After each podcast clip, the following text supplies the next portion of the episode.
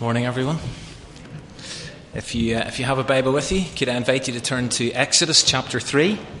It's page 59 on the red, in the Red Pew Bibles. We're going to pick up from where we left off two weeks ago. This is, as Richard said at the start, part 3 of Man on the Edge. New series tracing the life and adventures of Moses. In the first two parts, we've actually covered two thirds of his life Moses lived, as many of you know, until he was 120. And so by the time we get to Exodus chapter 3, verse 1, he's 80 years old. So Exodus chapters 1 and 2 cover 80 years of his life, and then you have 38 chapters covering the final third. Moses' life kind of falls neatly, although there's nothing particularly neat about it, into three equal sections of 40 years. And I love this spin that someone has put on those 120 years. Moses spent his first 40 years thinking he was somebody. He spent his second 40 years learning he was a nobody. And he spent his third 40 years discovering what God can do with a nobody. It's brilliant. And two weeks ago, we, uh, we left Moses beginning that second section of his life. He had murdered an Egyptian, and therefore he had to run for his life. And he ended up in a tiny tribal community on the east side of the Dead Sea. He got married, he had a son, and he started to work in his father in law's sheep minding business. And for four decades, that was it. Or so it seems, because there's no record in here of anything significant happening to Moses for 480 months. 40 years to reflect on what he had done. 40 years of total obscurity. 40 years of God on mute. Till one day, which was just another ordinary day, everything changed and the silence was shattered. And before we go on to reflect on what is, I know, a very familiar incident, let me make a few initial comments. First, as a reminder of something we said two weeks ago failure isn't final. Do you know, it might have seemed like game over for Moses. The consequences of messing up back in Egypt were pretty serious. And although Moses might have thought, I'm a write off, Actually, it turns out that the God of the second and the third and the fourth and the fifth chance, that particular God had other plans for Moses. A new day dawned. Failure isn't final. Secondly, life can take on a radically different look at any stage. At 80 years of age, Moses probably thought this what he's doing now, the lifestyle, the environment, the daily routines, Moses probably thought this was how it was going to be from here on in. And yet, nothing could be further from the truth. For Moses, life was about to begin again at 80. Now, I know we don't live to 120. Our life expectancy sits around or just over 80. But even taking that into consideration, this would mean the beginning of a brand new adventure in your late 50s or early 60s. God is not ageist. There is no best before date stamped on your life.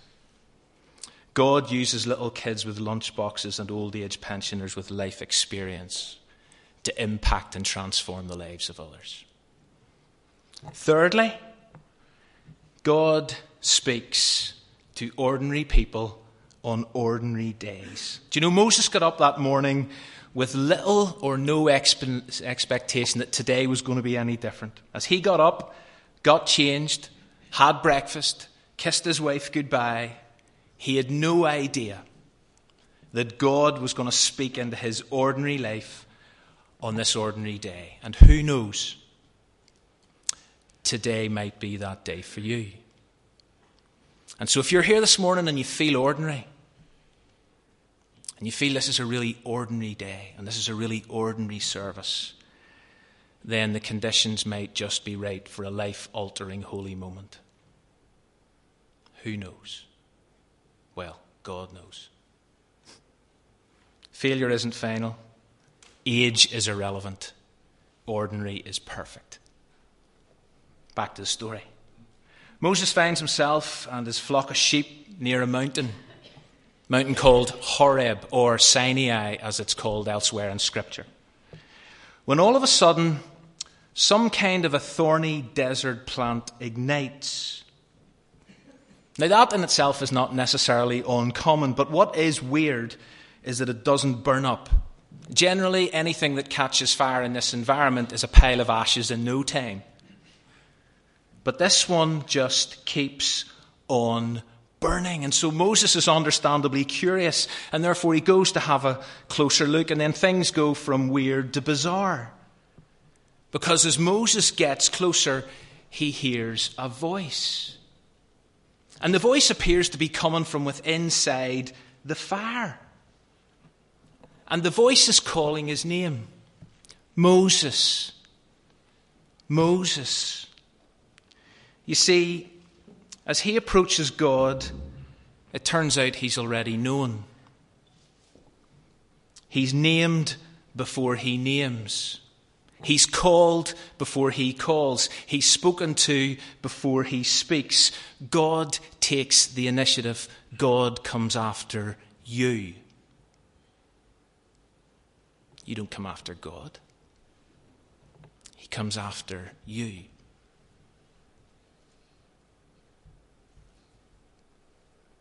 Moses responds, Here I am.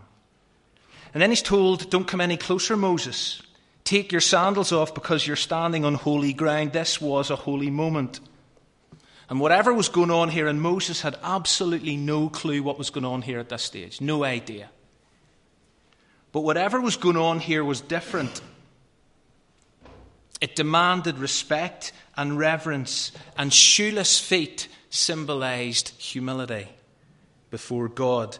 God was here. And if this conversation, if this dialogue is going to go anywhere, then Moses needed to appreciate the uniqueness and the reality of God's immediate and intimate presence. Now, I don't want to head off on a massive tangent, but let's remember, as Richard has said, that God, by His Holy Spirit, is here this morning. That's why many of you have turned up.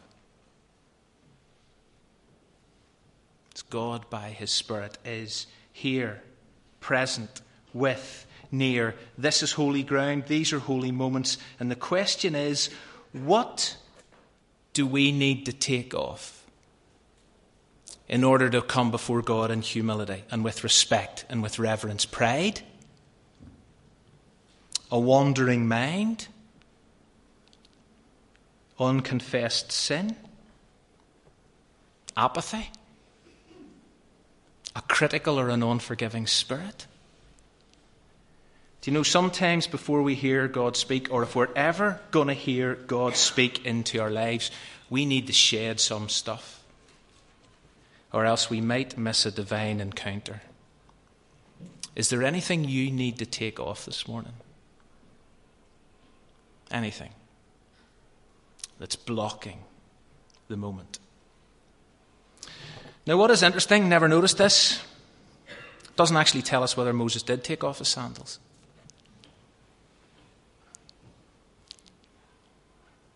although I think it's safe to assume he did, given what's hap- what was happening. But standing on blistering hot desert sand in bare feet can't have been that comfortable. But maybe that was the point. And God then begins to clarify who he is the God of your father, Moses, the God of Abraham, the God of Isaac, the God of Jacob. And as Moses tries to process what's happening, it says he hides his face and he was afraid to look at God. Now, not literally look at God, that wasn't an option. Never was. So, not literally look at God. But what Moses was afraid to do was face up to God. To face up to God. To stand before and to converse with the Almighty. That was an immense thought and prospect. And these moments were not lost on this ordinary man. And maybe his memory was working overtime. Maybe he remembered why he was here in Midian, how he had messed up in Egypt, how he had failed. And now, confronted with a holy God, he's afraid. Or he's ashamed to look. Again, I just wonder is there anybody here this morning who's afraid to face up to God? You've done something this week, thought something, said something, you're holding on to something, you're not letting go, and the reality is you're really afraid to face up to God. And as Moses stands there, sandals off, head bowed, God speaks again. And God says something that we've already looked at and we discovered at the end of chapter 2 that God sees and God hears and God is deeply concerned about the suffering and the oppression of his people. But now, here in chapter 3, there's a new dimension. There's an added dimension because in verse 8 it says that I have come down, Moses, to rescue my people, to deliver them, to bring them out. I'm going to take them to a land flowing with milk and honey, a land that is currently occupied by a whole bunch of other otherites. End of verse 8. You see, back in Genesis 15, God had promised that after 400 years in slavery, He was going to deliver His descendants and give them land. Here, 400 years later, promise restated. God is true to His word. He always has been. He always will be. The timing for us is always an issue. Why 400 years, God? Why do I have to wait for you to come down and do something in my life? Do you ever think like that? Promises made by God come through in His time, not in our time. At this point, Moses is, is probably standing there and he's loving this. Bit of conjecture here. He's loving this. He's nodding in, his, in agreement. He's saying, Yes, God, what is happening in Egypt is awful. I'm delighted to hear that you're going to do something to end the oppression and the injustice. But Moses had no clue what was coming next because Moses hadn't read the story and he hadn't seen the Ten Commandments or the Prince of Egypt.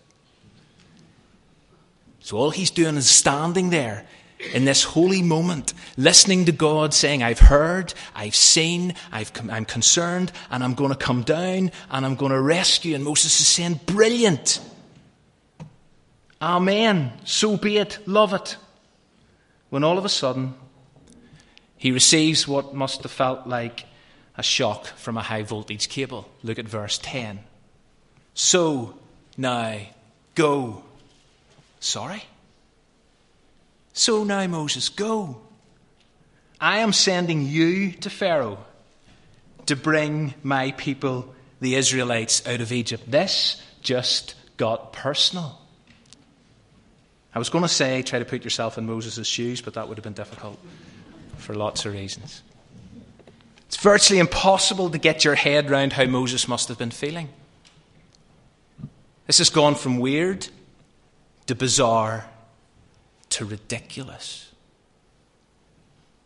Moses is 80. He's been living under the radar for 40 years. He hasn't got a great track record of dealing with difficult situations. He's probably still on a wanted list in Egypt. He's now got a wife to think about, a family. He's got a job to consider. And therefore, it's, it's not hard to see why or understand how or why Moses reacts the way he does. Look at this. He basically comes out with a whole bunch of objections. Excuses, five to be exact. And he's got one purpose in mind. Five excuses, five objections, one purpose in mind. I need to get myself off the hook here.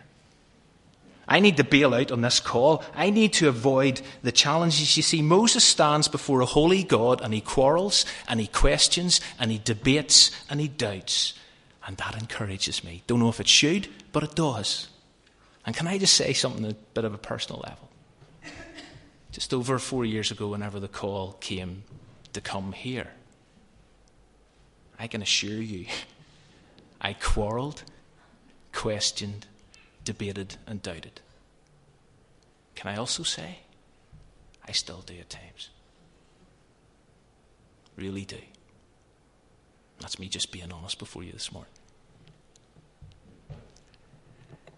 And as you engage with Scripture, you often discover that apart from the odd exception, God's call to service is regularly met with tangible degree of reluctance, a certain amount of opposition, and a definite lack of enthusiasm.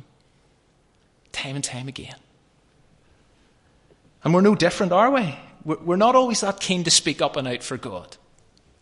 Are you? And we're more than happy to leave the task, whatever that task may be, to someone else. And so I reckon as we look at how Moses responds, we'll identify with a lot of what he says. Uh, his reactions resonate. But I hope and pray that as we look at these five together and consider God's response to each one, we'll walk away from here this morning with a renewed desire to serve and maybe a reduced tendency to object and make excuses. So we're kind of just starting the sermon now. right? So here we go. Here's the first response from Moses Who am I, God, that I should go? Now, there's different ways of looking at this. At one level, this sounds like Moses saying, why me, God? And I'm sure we've all said that. Like, why should I get involved here? Why should I get involved with that person? And I suppose the most obvious response to why me is why not me? But at another level, Moses' initial comment sounds more like a cry of weakness. God, I'm not up to this. I feel overwhelmed. I can't do it. And I'm absolutely convinced we've all been there, but Moses had missed something, and we often do. Look at verse 8 again, because what had God said? God had said, Listen, Moses, I'm coming down to rescue. Moses, you're not on your own. This isn't down to you. Did you not hear what I said?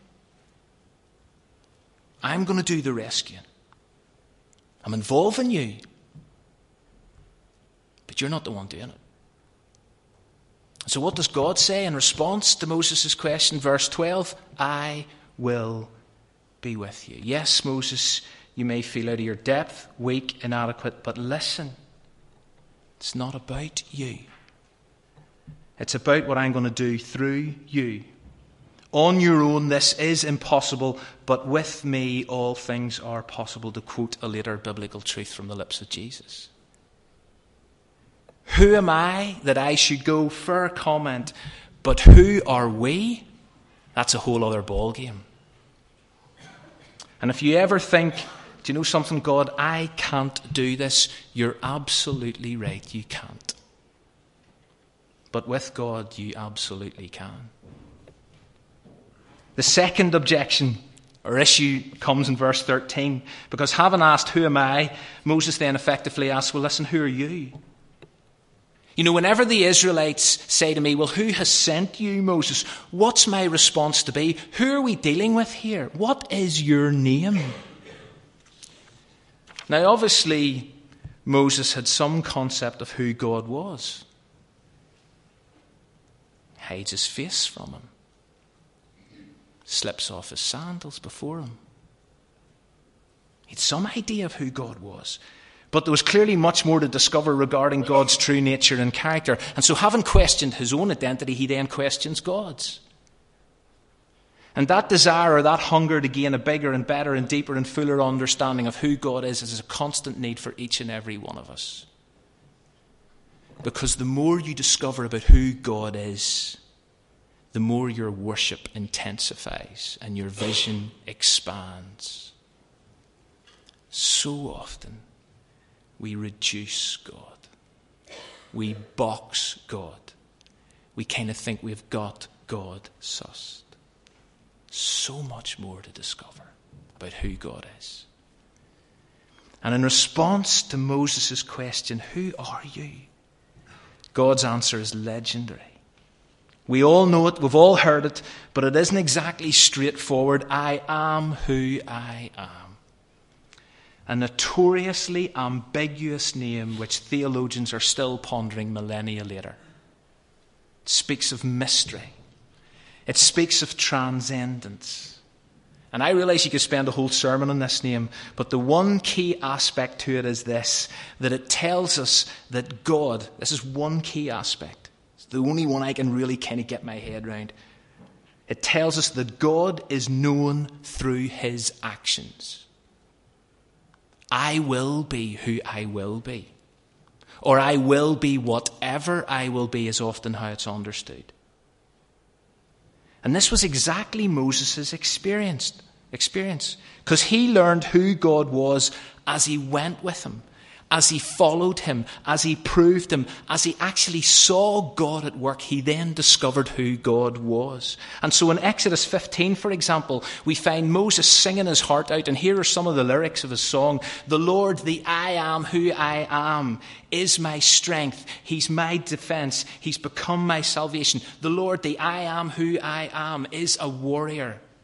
The Lord, the I am who I am, is his name. You see, to know God, you've got to go with God. You can't sit back, do little or nothing, and expect to know Him. You've got to get up and go like Moses. And as you journey with God, you'll discover so much more about Him and what He does. You've got to take a risk. You've got to launch out. You've got to try something. You've got to reach for what you thought was unachievable. Then you will begin to discover so much more about who God is. I am who I am. I will be who I will be. I will be whatever I will be.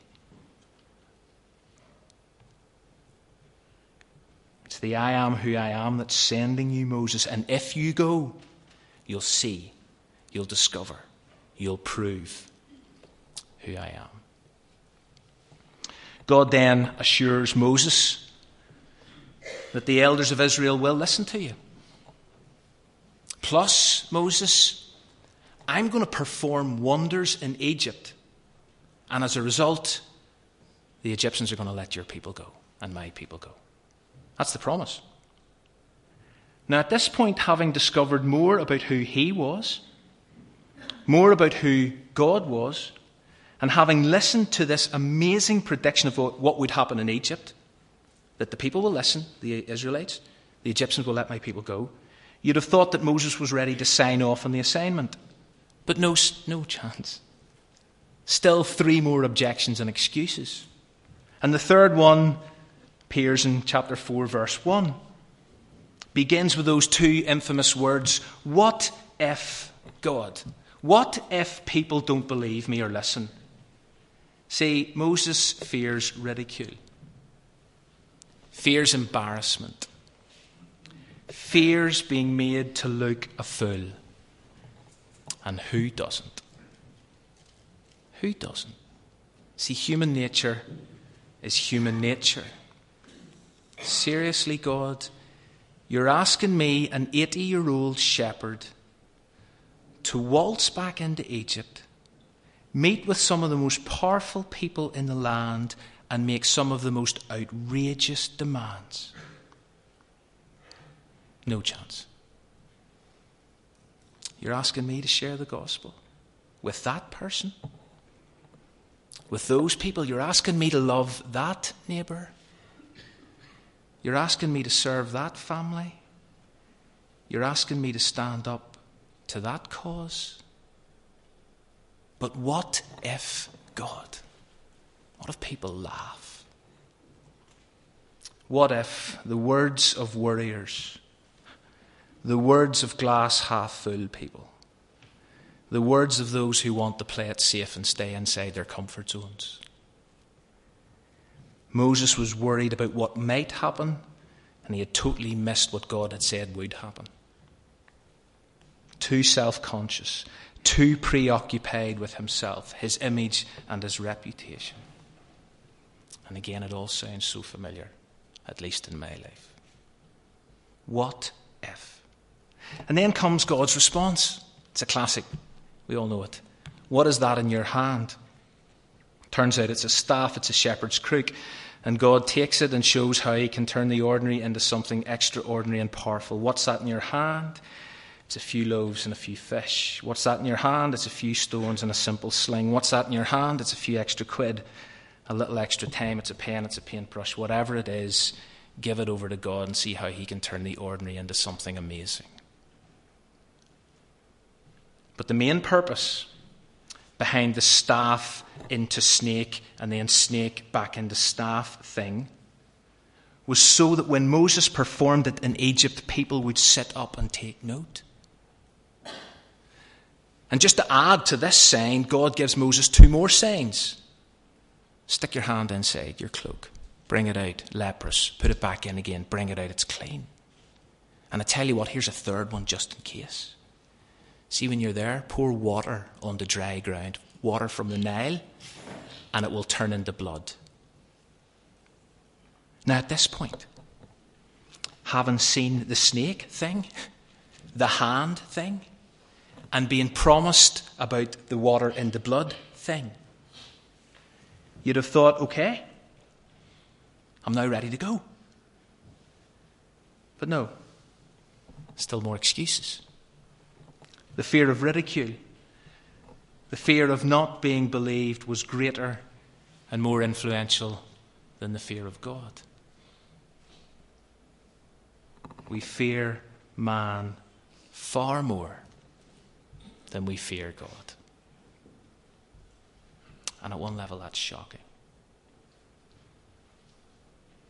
And then comes excuse number four, verse 10.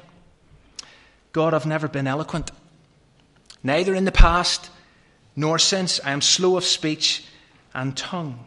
I'm not a good speaker, God. Words don't flow. Get all tongue tied, never sure what to say. And I'm guarantee you, we've all thought that.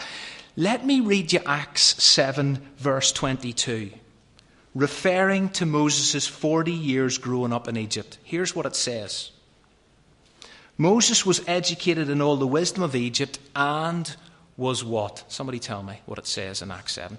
Sorry? He is powerful in speech and action. Moses, you're a barefaced liar. You're a barefaced liar.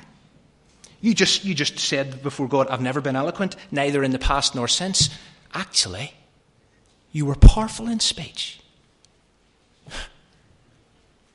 Most people don't draw attention to this bit, by the way. You're grasping at straws, Moses. You're now making stuff up. The thing is, that's my response, that's not God's. God responds so graciously. God doesn't pull him up. God doesn't say, Moses, you're lying. God says, you know what? I'll help you speak. I'll give you the words to say. Divine speech therapy. And time and time again, that's the way God works, isn't it? He gives us the right word to say at the right moment. Be great if we knew it in advance. But sometimes you've just got to go there and then trust God to see how the conversation develops. Nearly done. You still with me? One more. So, in spite of all he said and heard, Moses still isn't convinced, still isn't up for going, and so out comes his final get out clause. Verse 13 Tell you what, God, send someone else. There's got to be somebody else, anybody else, and again it echoes so loudly. We're absolutely convinced that, listen, whenever I look around, there's far better people to do this job far more gifted people than me. Why me? So often we think that, don't we? we? We come to church and we look around and we think, do you know something? Why me? When I look around at the gift and the ability that's sitting all around me, why me? Send someone else, God. And at this point, God gets angry. Verse 14. And can you blame God? Can you? Yet when you read what follows, you discover that even in his anger, God responds with grace to Moses' resistance. And so, what does God do? God says, Okay. What about Aaron? He's on his way. So, tell you what, he can go with you. And, and even better, I'll help both of you speak. God's patience with Moses and with us is incredible. Absolutely incredible. And so now the time for excuses and objections is over. And so Moses finally goes. But that's for part four next week. And as I finish this morning, I hope there's been lots in here to kind of take away and reflect on and chew over. But let me ask you a few concluding questions. Where's God calling you? What is God inviting you to do? Who is God asking you to speak to this morning? See, most of us don't feel up to God's call in our lives. We don't see ourselves as potential faith heroes. But as we read this story, and it's repeated throughout Scripture, we discover that God specializes in using frail, weak, fallible, ordinary, excuse making clay jars, i.e., you and me. God takes those who feel like nobodies and leads them on an epic adventure of discovery. And so, whoever you are this morning, or wherever it's at, the real question is this Where do you go from here in your journey with God? Will you and I step outside of our comfort zones? Will we take a risk? Will we respond to God's call?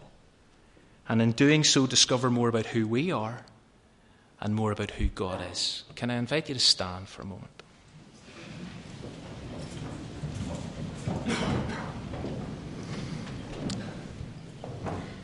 As Richard said at the start, and as I said during that, this is holy ground and these are holy moments. I mean, if you believe that God is here by Spirit, then this, these are holy moments. And if you're here this morning, you feel ordinary, and you feel like this is just another ordinary day, then I'm going to just ask you to do something, just in the silence. I want you to just say to God quietly, Here I am. And just listen to what God says to you. Let's do that.